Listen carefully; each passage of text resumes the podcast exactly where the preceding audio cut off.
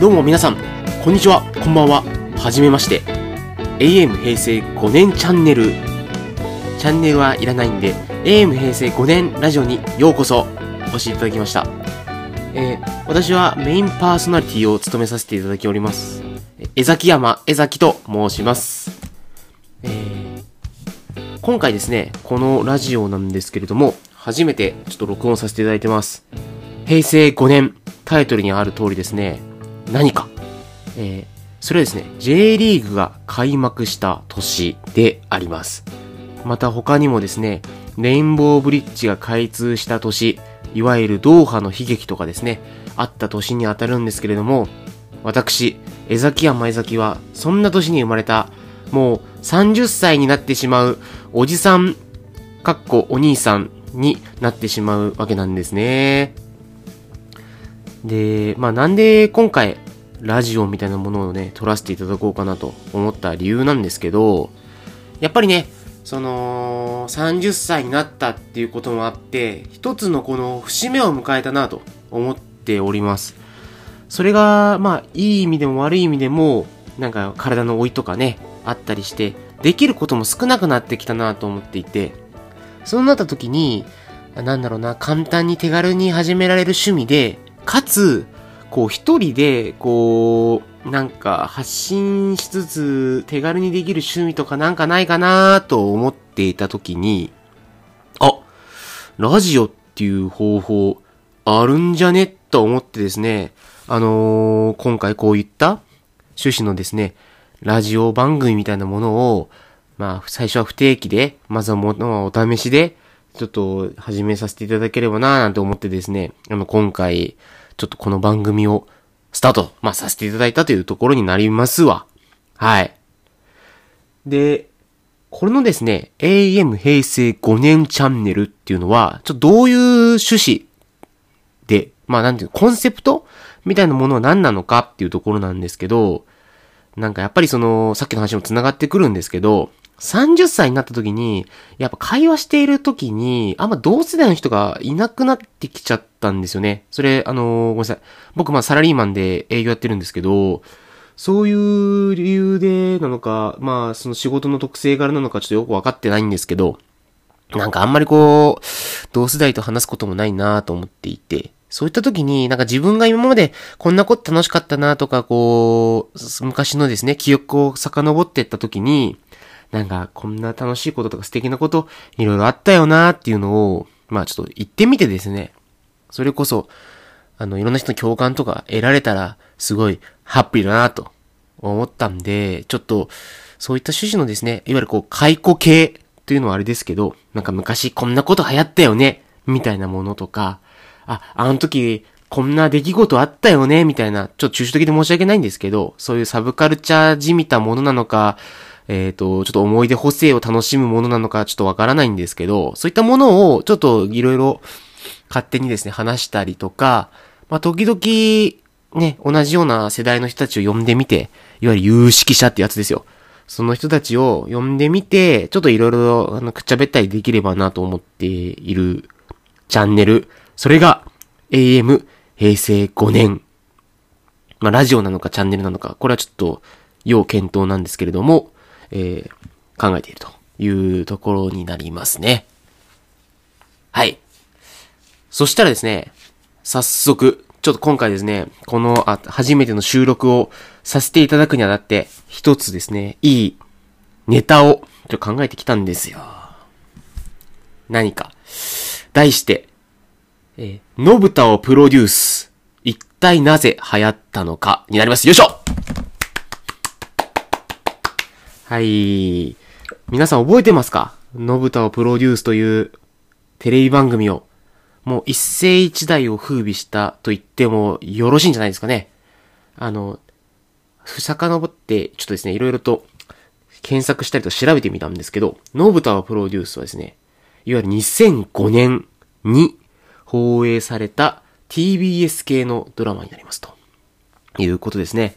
にせんごねんって言いますと、えー、は、各言う私、平成ごねん生まれっていうのをお話ししたと思うんですけど、それすなわち、せんきゅうひゃくきゅうじゅうさんねんになるんですね。となると、えー、ななさいプラスにせんねんで、にせんねんでななさいなんで、そこからごを足すことのじゅうにさい。つまり、小学校ろくねん生に値する年に、まあ、このドラマは放映されていたわけですね。なるほど。主人公の、えー、覚えてますか？桐谷修二さんはですね、あの、も、元じゃないか、カトゥーンの亀梨さんがやっていて、で、それにですね、付随するバディ役として、まあ、お調子者のキャラがですね、いたんですけど、それがヤマピーですね、あの、昔ニュースっていうアイドルをやってたジャニーズの山下智久さんが、えっと、草野明っていう役名で、えっと、ちょっと出ておりましたと。でですね、その中で、あのー、信太役、まあ、ちょっと話は、あの、あとちょっと少し相談するんですけど、あのー、信太役の堀北真希さんですね。もう結婚されて最近もうテレビにも出てこないですけども、そのさんにんが主に出てたのかなっていうところですね。で、どんな話なのかっていうと、もう正直これ、これ聞いてる人たちはもう平成平成ごねんで世代ドンピシャだと思うんで、もう見ている前提で話すんで、正直あれなんですけど、まあ、ちょっとね、いじめられっ子の、ちょっとあの、おとなしげな女の子がですね、いや、なんかブスだブスだとか、ちょっと陰湿だとかでいじめられているその子を、ちょっとですね、学校の中でイケている二人組が、こう、いろいろですね、こう、着飾ってあげたりとか、いろいろこう、プロモーションしてあげることによって、その、信太っていう、まあ、役名の、まあ、その、堀北真希が、どんどんどんどんシンデレラのようにですね、駆け上がっていくというような、まあ、ストーリーであったと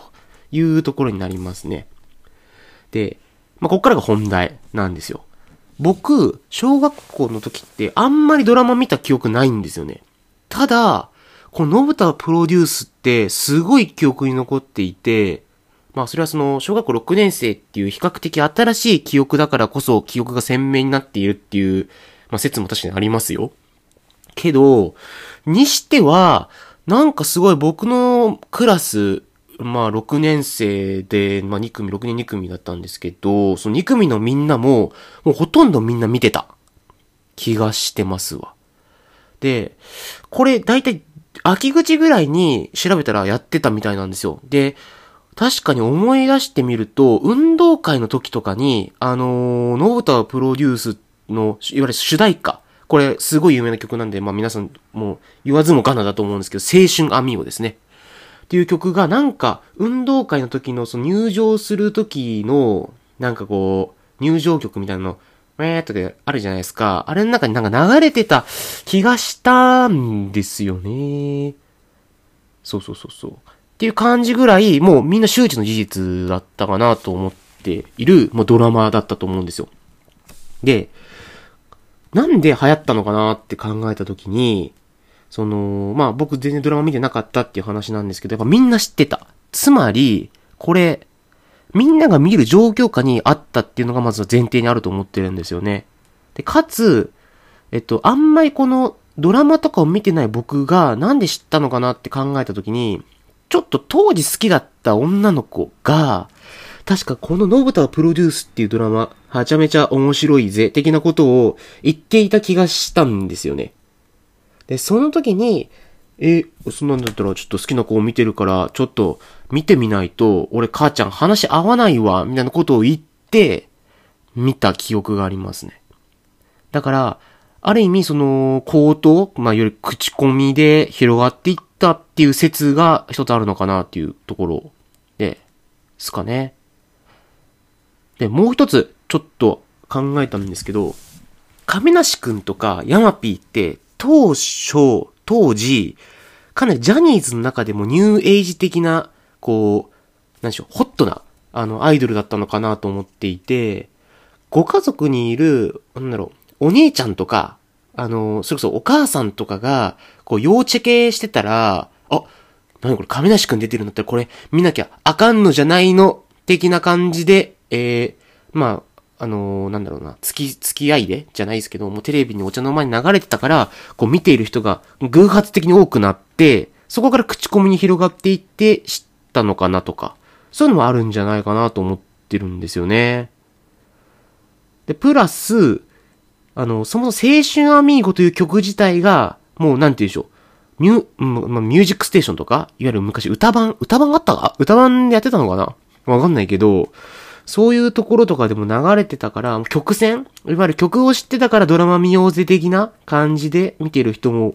多かったのかなーなんて思っちゃったりしてるわけなんですよね。うーん。だし、ちょっと今思い返してみたら、いろいろ考えて思い返してみたらなんですけど、やっぱり学園もので、いわゆるそのいじめられっ子がこう、なんだろうな、一人のその、アイドル、それこそアイドル的な学校の人気者からこう、プロモーションされることによって、まあ、ある意味一つの人気者になっていくっていう、その、話の構成というか、作り方自体がすごいわかりやすかったのかなっていうのもあると思うんですよね。例えば、これ結構同時期にあったドラマが実はいろいろあってですね、えー、にせんごねん近くだと、いわゆる電車男とか、もう、やってたんですわ。まあ、電車男も死ぬほど流行ったし、俺も見てたなと思うんですけど、なんかそういう、いろんなこうドラマがある中でも、唯一こう小学生とかでも分かりうる内容になっているっていうのが、まあ面白ポイントだったのかなっていうところを、まあ、今回そののぶたプロデュースっていうのがなんか流行ったの理由なんじゃないかなって勝手になんかこう想像というか考察してみたような状況なんですよね。どうですか皆さん、他にもなんか印象に残ってるドラマいろいろあるんじゃないですか。のぶたプロデュース、これ小学校ろくねん生ですからね、意外と前なんですよ。もう意外と前どころかそりゃそうだって話なんだけど、他にもウォーターボーイズとかね、これあったんですよ。これ僕ウォーターボーイズも好きだったんですよ。で、今検索してみたら、なんかごめん、のぶたプロデュースよりも前だったわ。ウォーターボーイズ。いちもにも。ね、これいちはね、山田孝之さんが出てたりとかね。で、には、はっとかの市原隼人さんね、が出てたりとかする。これもね、面白いんだなで、やっぱり、これ考えてみたら、やっぱこれ学園もんなんですわ。ね、ほら、青春ものでしょ、高校生。まあ、当時ね、高校生めちゃくちゃ大人に見えたから、もう学園ものという認識が、そもそも当時あったのかっていうとあれなんですけど、ちなみにこれ、あれですよ。花より団子もこの時期ですからね。皆さんこれ、気づきました?これ、今の話。花より団子もこれ、学園ものなんですよ、これ。わかります?ウォーターボーイズ、えー、のぶたをプロデュース、えー、えー、っと、花より団子。しかも、確かこの後、がこの最近の後に、あれもやってるはずなんですよ。マイボスマイヒーロー。これ、学園もんです。はい、来ました、これ。一つの結論出ましたね。小学生の時に流行るドラマはすなわち、これ、学園ものなんですよ。それを証拠に、タイガー&ドラゴンって、これ、これも確かこの辺の時期なんですわ。確か俺の記憶が正しければね。タイガー&ドラゴンの話してるやつ、あんまいなかった。でしょう。でも、なんかそのマイボスマイ、これうち、地元だけかこれ、うちの地元だけの話をしてるのかこれもしかして。なのかわかんないけど、なんか、そういう話、ドラマの話をもし仮にするときは、やっぱり学園ものが多かったんじゃないのっていう話になりますわ。はい。そういうこと。だからね、まあその、ちょっとね、こういう感じで、ある意味その昔流行ったものだったりとかね、こういう時って何があったっけみたいなのをちょっと少し、まあ、話してみて、皆さんの共感を得たり、なんか少しそう懐かしんでもらえればなという風なところがちょっとこのラジオの趣旨になっているわけなんですよ。はい。まあ、今回はですね、ちょっとあの、一発目のあの、収録というか、あの、録音というか、あの、放映なんで、ちょっとそこまでこううまく話せたかどうかちょっとわからなくて、あの、おき、お、聞き苦しかったりね、あの、なったら大変申し訳ないんですけれども、あの、この調子でちょっと緩く続けさせていただければなと思っていたりとか、あとは、今ちょっとこうして録音して喋りながら思ったんですけど、意外と僕、え、あの、私、江崎山江崎、一人で喋れるかもしれません。エムシー、エムシー っていうのかこれわかんないけど、パーソナリティとして、一人での放映もちょっとできる気がしてきました。あの、まあ、すごい状況とか環境によりけりで、あの、静かなね、あの、お家が静かな時に限った時なんですけど、まあ、一人で喋ることもできそうですけど、やっぱね、一人だとちょっと限界ありそうなんで、あのー、テーマにでね、ちょっと一人、なんかそれぞれゲストみたいな人、なんかちょっと面白おかしな人をね、呼んだりして、雑談方式で、ちょっと話したりとか、話をして、ちょっと盛り上げられたらな、なんて思ってるんで、あのー、ぜひね、ちょっと引き続き聞いていってもらえればなと思っております。はい。えー、次回のちょっと投稿はいつにするのか、少しですね、ちょっと考えながらになりますけれども、あの、えー、ラジオ、エーエム 平成ごねん、ちょ同世代ピンポイント爆撃、えー、ピンポイント直撃系のですね、あの雑談ラジオとしてこれからも頑張っていきたいなと思うので、えー、聞いていってもらえればなと思ってます。はい。それじゃあまた皆さん、あの、会う、また会う日まで元気でお過ごしください。さようなら。バイバイ。